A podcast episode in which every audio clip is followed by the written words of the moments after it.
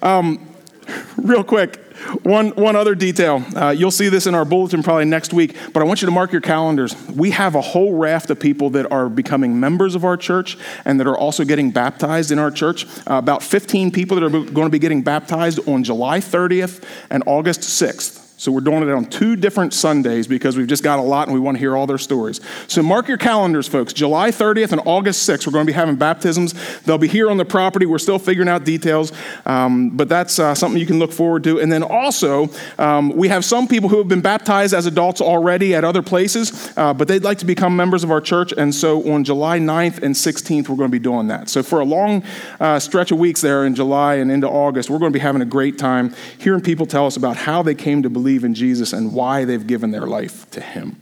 So that's some stuff that's coming up. You'll remember the past few weeks, I've been talking about how God speaks to us. Do you remember in early May, the youth reminded us how God spoke to Jonah so that Jonah knew what to do, even if he didn't want to do what God told him to do. Last week, we studied God's words to Abraham, and the faith of Abraham and Isaac to believe in God was on display.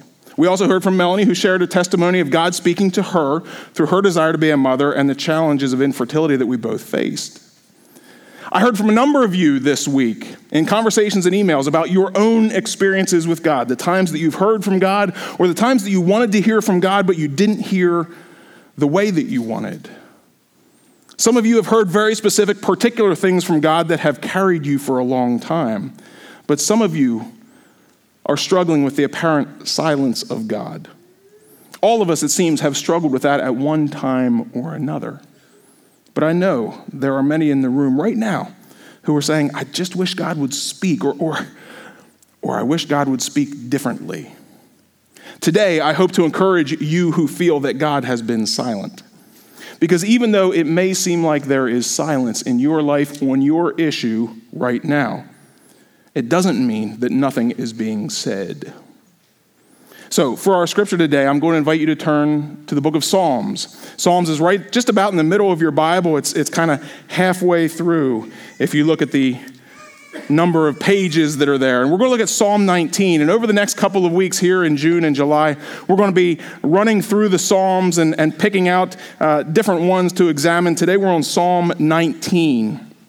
This one begins this way it says, For the director of music, a psalm of David. So, David, King David, wrote this psalm. That means that it was written about 3,000 years ago because David was the king of Israel about a 1,000 years before Christ. And so, we've got this song. We don't know what the music sounds like. We don't have any notes. We don't have any idea how that would have fit or what it would have sounded like, but we have the lyrics and they start this way it says, The heavens declare the glory of God, the skies proclaim the work of his hands. Now, remember, remember, church, nature isn't perfect right now. And it wasn't perfect in the time of David either. There's a lot of stuff that has happened to what we might call nature. There's a lot of stuff, and, and, of course, we hear about this all the time now with, with ecologists and with the whole green movement and all that stuff. We hear about pollution and, and we hear about chemicals, and, and that's important stuff to be thinking about. But even back in the time of David, before widespread, worldwide pollution and corruption of the planet, still our earth is under a curse. Do you remember? Do you remember what it says in Genesis 3, just the third chapter of the Bible? It says that as a result of the sin of Adam, nature is under a curse. Genesis 3, specifically in verse 17, God spoke to Adam and he said, Cursed is the ground because of you. Through painful toil, you will eat food from it all the days of your life. It will produce thorns and thistles for you, and you will eat the plants of the field. Any of you try to grow a garden? Any of you ever tried to farm? I know some of you have it figured out a lot more than others, but is it easy? Do you just kind of toss it out there and then let it roll in? No, it's work, right? There's we we see the results of this curse. Remember, just because something is natural doesn't mean it's good. This is some of the language that we fall into in our world these days, right? Well, well, this is the natural way. Well, mosquitoes and poison ivy and the bubonic plague are natural too. It doesn't mean they're good. So, so natural isn't just automatically great. We see this in the way people talk about each other and the way they talk about themselves. Well, I was, I was born like this, and so therefore I have to act like this. No, that's a lie from the pit of hell. There are, there are people who are born all kinds of different ways. That doesn't mean that we all get to act out the way that we are born. God gives us our Bible and gives us instruction, and we'll see more in Psalm 19, written 3,000 years ago. God gives us these precepts and these statutes so that we can live according to God's call, not according to our birth. Remember, not all things are natural. Not all of nature is right now absolutely blessed. It is under a curse. And we too, in our bodies, in our psychology, in our mental and emotional and physical health, we are dealing with the consequences of the fall too. So we are not born just perfect. We are not born exactly as we should be. God doesn't make mistakes, but our world is a rough, cursed place.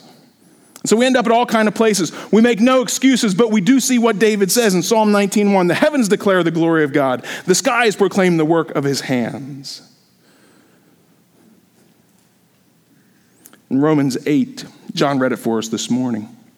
In Romans 8, it says that creation is currently in bondage to decay, and that it waits in eager expectation for the day when, as Revelation 22 3 says, when there will be no more curse and God will make all things new. So we wait, and creation waits for all things to be right. But even now, creation declares the glory of God, even in its fallen state. Did the sky get your attention at all this week? Did it change any of your plans? Move a golf tournament, change field day, chase you inside?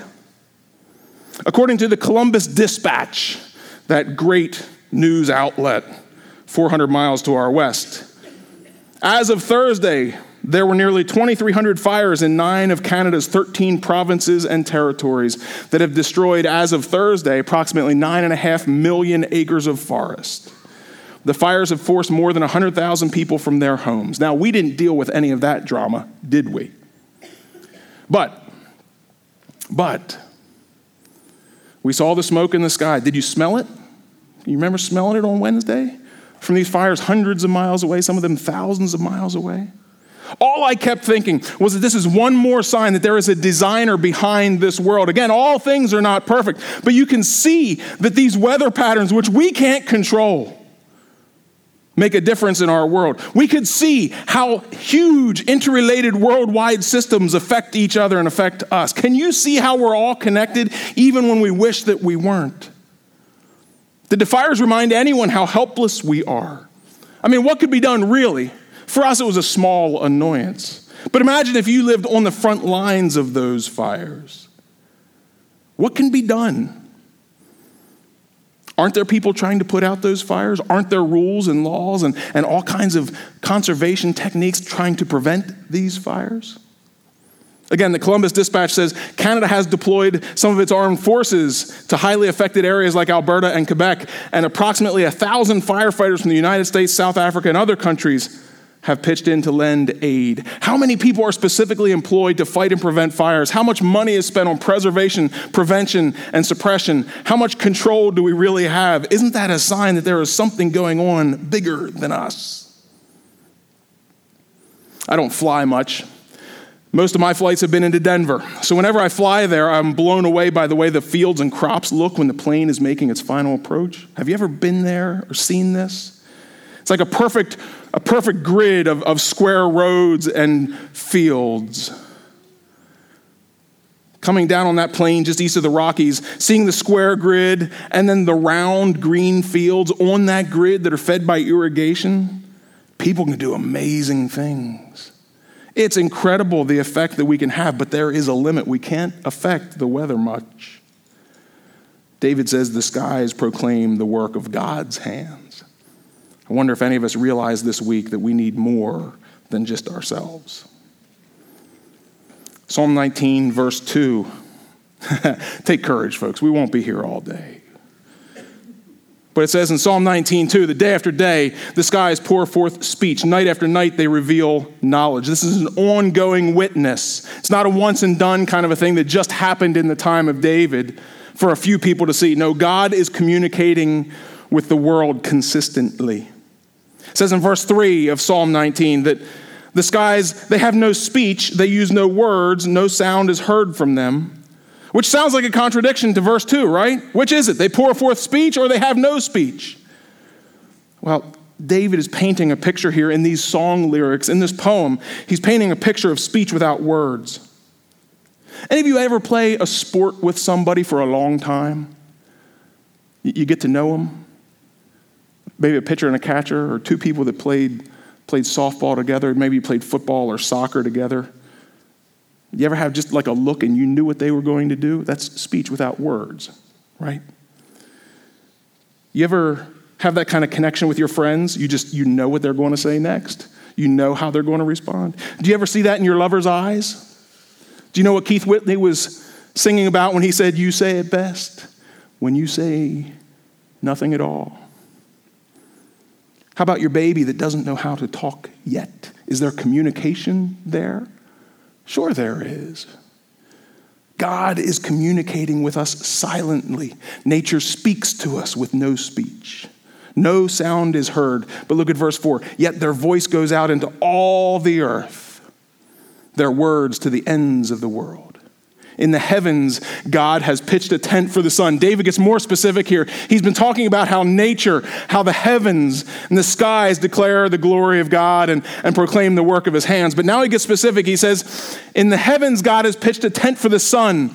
It is like a bridegroom coming out of his chamber like a champion rejoicing to run his course. It rises at one end of the heavens and makes the circuit to the other. Nothing is deprived of its warmth. Of course, 3,000 years ago, David and, and all of those on the earth would have had this picture of the sun moving through the sky. We know now that we are moving around the sun, but what does it look like? God has pitched a tent for this sun. Like a bridegroom coming out of his chamber. This is like a new husband on the first morning of the honeymoon, ready to go. Isn't that the picture?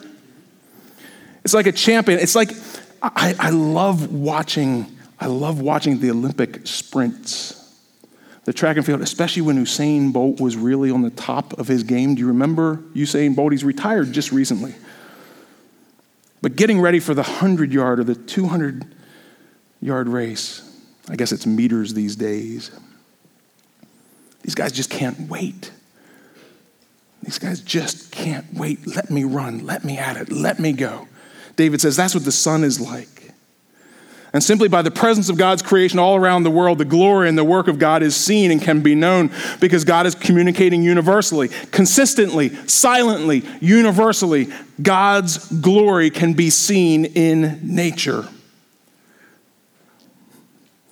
So, 3,000 years ago, David wrote about the testimony of nature in these verses of Psalm 19, and I wonder, is it any different today? It's still going, right? All right, look at a person beside you, somebody you know, or maybe somebody you don't know. If you don't know them, tell them your name. But as you look at them and after they know your name, tell them one way that you have seen God's glory in nature. Just go ahead, real quick. One way that you have seen God's glory in nature, that nature pointed you to an awareness of God. Go ahead.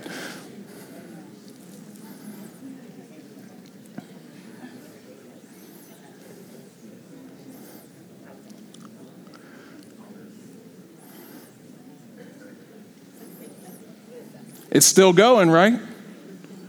David, again, David wrote 3,000 years ago about how the heavens and the skies and, and the sun, and, and don't we still see it? Haven't you seen this glimpse? Have you ever had that time where you stood there in front of that, that tree or that mountain or that canyon and you just were almost breathless? wow. Do you remember? This is the glory of God on full display, silently but consistently and universally around the world. How many of you have a place that you would love to go far across the seas or because you saw a calendar or you saw a picture or you heard somebody talk about, oh, you just got to see it? People, how much money is spent to fly and to sail and to travel to see these, these natural things that we didn't build and that we can't create? What is it that stirs us up to want to see this? Why do I like to take road trips? Let me just go see it. It does something to us, doesn't it?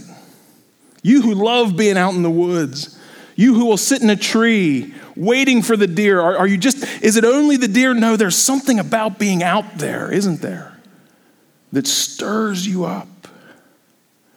This is nature revealing to us the glory of God. Now, in all of this, in all of this, we can fall into a trap. We might be tempted. We might be tempted to begin to worship nature instead of just appreciating it. That happens all the time, doesn't it? We begin to worship the creation instead of the creator. But that's really just a human spin on God's work. The purpose of nature's witness is to bring glory to God. John read from Romans chapter 1, verses 18 to 20 this morning. Let me read those three verses again, but I'm going to read them backward. I'm going to read verse 20, then 19, and then verse 18. Because Paul, when he wrote the book of Romans a thousand years after David, writing to the people in Rome, he was building an argument. I think Psalm 19 and Romans 1 both can make a lot of sense to us if we look at it this way. Look at verse 20 of Romans chapter 1. Paul says, Since the creation of the world, God's invisible qualities, his eternal power and divine nature, have been clearly seen, being understood from what has been made, so that people are without excuse. Right? His eternal power and divine nature have been clearly seen. Look at verse 19. What may be known about God is plain to them because God has made it plain. Verse 18 The wrath of God is being revealed from heaven against all the godlessness and wickedness of people who suppress the truth by their wickedness. Sometimes we are tempted to say, Why are such bad things happening to that person? They seem so good. And yet, and yet, what the scripture tells us is that every person has had an opportunity to witness God's goodness because every person is here walking in the creation that God has given us. And so, if we reject God's goodness, even just by the witness of creation, God knows enough to be able to know what to do with us when the wrath of God is revealed from heaven against godlessness and wickedness of people, we don't have to get too worked up about, well, did they hear about Jesus or not? No, creation is enough to show people that the Lord indeed is a reality. We simply fill in the blanks when we tell them about Jesus and salvation in the particulars. So, what are we seeing in our Bibles this morning? What do we find in Psalm 19 and in Romans chapter 1? We see that God is consistently, silently, universally working to draw people's attention to himself, even if many actively and intentionally reject him, because God loves us. The Bible says that God wants a relationship with all of us, and he knows that we need him. All right, let's look at the rest of Psalm 19. David shifts gears here. The first six verses are, are, kind of one style, and these next set of verses, you're going to see there's a, a little bit of a difference, but it's all connected. It's all tied together. David, when he was writing, remember, he only had the first eight books of what is in our Bibles today Genesis, Exodus, Leviticus, Numbers, Deuteronomy. He had that work from Moses. And then David was aware of Joshua, Judges, and he was aware of Ruth. She was his ancestor. A lot of what happens in our Bibles is written by David or followed up after him. But in verse 7 of Psalm 19, David shifts gears. He says, The law of the Lord is perfect, refreshing the soul. How many of you think of law as refreshing? David did. David says it's refreshing because the law helps us to know how to live. We don't have to be worked up about whether something is right or wrong. We can simply see it. We can read our scriptures. We can read our Bibles. We can consult the roadmap and know, okay, what is the right way to live? What's the right decision? What's the best way to go? What is wisdom? David continues on The statutes of the Lord are trustworthy, making wise the simple. A statute is just a written law. You want to avoid being simple? Simple living is fine, but don't ever be simple minded. Read your Bible. Just like nature points to God, the scriptures point to life. This is why David says the law is refreshing, the statutes make us wise. Verse 8 of Psalm 19 the precepts of the Lord are right, giving joy to the heart. A precept is just a general rule that guides behavior and thought. The scripture is full of these. God shows us how to live, and when we, when we live with the Lord, joy fills our hearts. The rest of verse 8, David says, The commands of the Lord are radiant, giving light to the eyes. That's an interesting phrase, isn't it? Light to the eyes. But have you seen people with dark eyes? We've seen this, right? Just you look at them and say, Oh, are, are you okay? God's commands, laws, statutes, precepts, they're not wearisome. In them are blessings, they are signposts to life. Creation speaks of God's glory, Scripture shows us how to live gloriously. Going on, David wrote in, wrote in Psalm 19:9 that the fear of the Lord is pure, enduring forever. Fear the Lord, this strips away everything else. This cancels out fear of anything else. This, when we fear the Lord, that means we put him above all. We honor him above all. That means that we are aware that he is powerful above all, and so we take heed to his law, precepts, statutes. The decrees of the Lord are firm, and all of them are righteous. Verse 10 They are more precious than gold, than much pure gold. They are sweeter than honey, than honey from the honeycomb. By them your servant is warned, in keeping them there is great reward. But who can discern their own error? Forgive my hidden faults. David, now the king, the one who was made after God's own heart, he says, God, your decrees are so good, your declarations are so good, your law is so good. But God, I know that I have not been good. David says to God, Forgive my hidden faults. These could be faults that, that he has hidden from everybody else, the things that he's done in secret. And how many of us need to say the same thing? God, forgive me of my secret sins. But also some of the faults that, that maybe have happened that he's forgotten about, that have been hidden from his memory or hidden from his mind. He says, God, God, forgive me. Verse 13, Psalm 19, keep your servant, he's talking about himself, keep me also from willful sins. May they not rule over me. In other words, help me not to make choices that are going to lead me into further sin. Errors, hidden faults, willful sins, that kind of covers the gamut, doesn't it? David is crying out to God who is glorious. David is crying out to God who has given us statutes, precepts, decrees, and the law. David is crying out because he wants to live well and he knows that God loves us enough that God wants us to live well too. David simply says, Help, because he knows that God took the time to show humanity all the things that we needed to see. David, even just in the first eight books of the Bible, could see that God was reaching out, speaking to us, showing us how to live so that we could live well. David says, Keep me from willful sins. May they not rule over me. Then I will be blameless, innocent of great transgression. And then you've heard these words already today. John closes prayer with these, and David closed his psalm with these. May these words of my mouth and this meditation of my heart be pleasing in your sight, Lord, my rock and my redeemer. When you redeem something, it means that you're receiving something in exchange for payment. Do you know that God paid for you?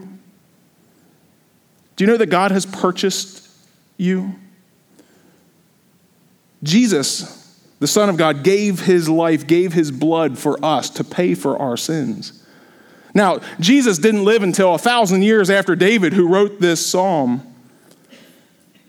David says, God, Nature testifies to your glory, and scripture tells of your truth, so I'm yours. You've paid for me, God. I am yours. You own me, and I'm glad to be your servant.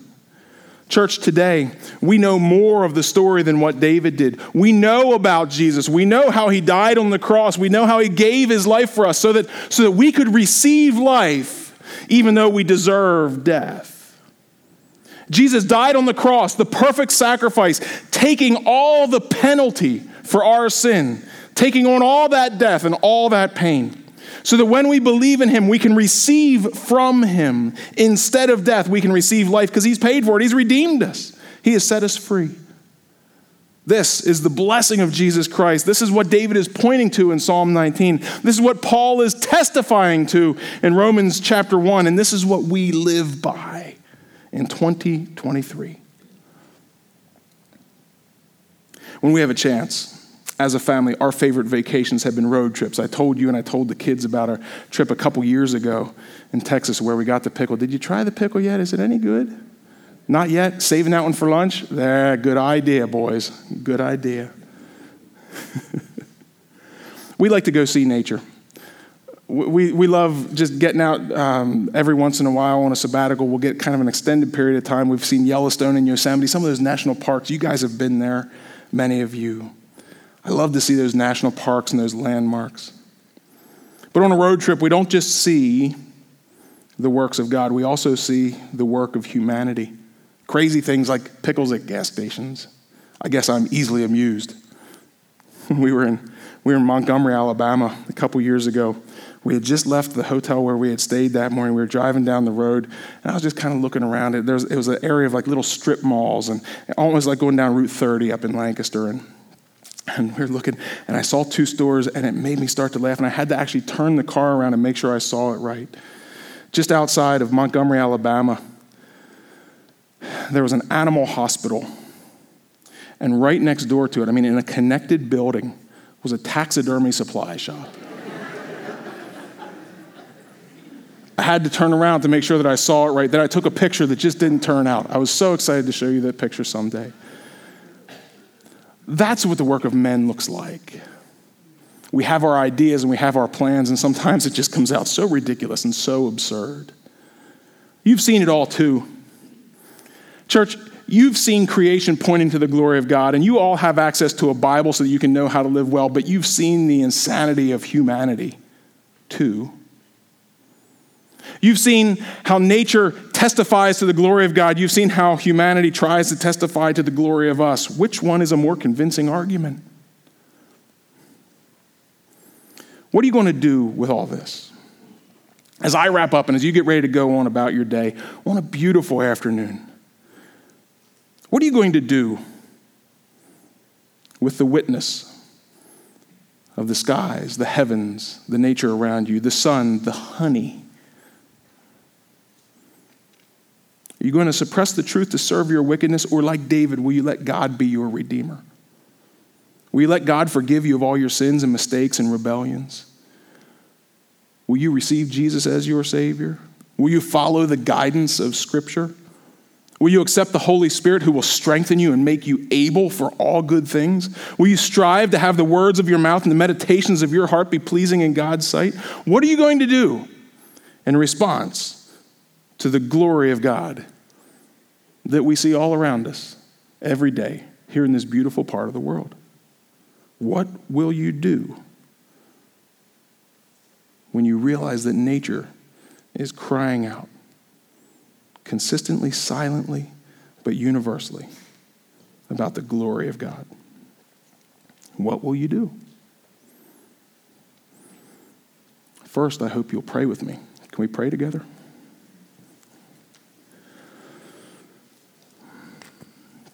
Lord God, thank you. Thank you for this creation with which you've blessed us. Lord, I can't wait to see what your new heaven and new earth looks like someday. What will it be when all curses are lifted, when all sin is eradicated, when death is no more? Oh. Lord, even now we see your beauty in creation, we see your handiwork.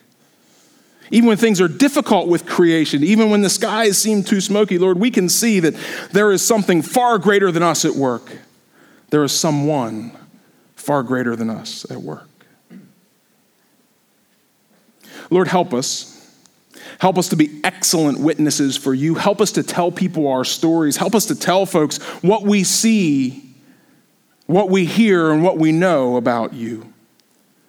But thank you, God, that it's not just up to us. Thank you that we can point to the mountains and we can point to the skies, we can point to the stars and to the sun and say, See, God did that too. Help us, Lord, to be courageous enough to talk like that. Help us to be wise enough to see the ways that you're moving. And help us to be compassionate enough, Lord, to reach out to those people who are so lost and so broken that all they can see is the mess that they've made. Lord, show us your way and help us to respond well to the revelations you've given us. Jesus, we love you. Holy Spirit, we love you. Help us now to live well. In Jesus' name we pray. Amen.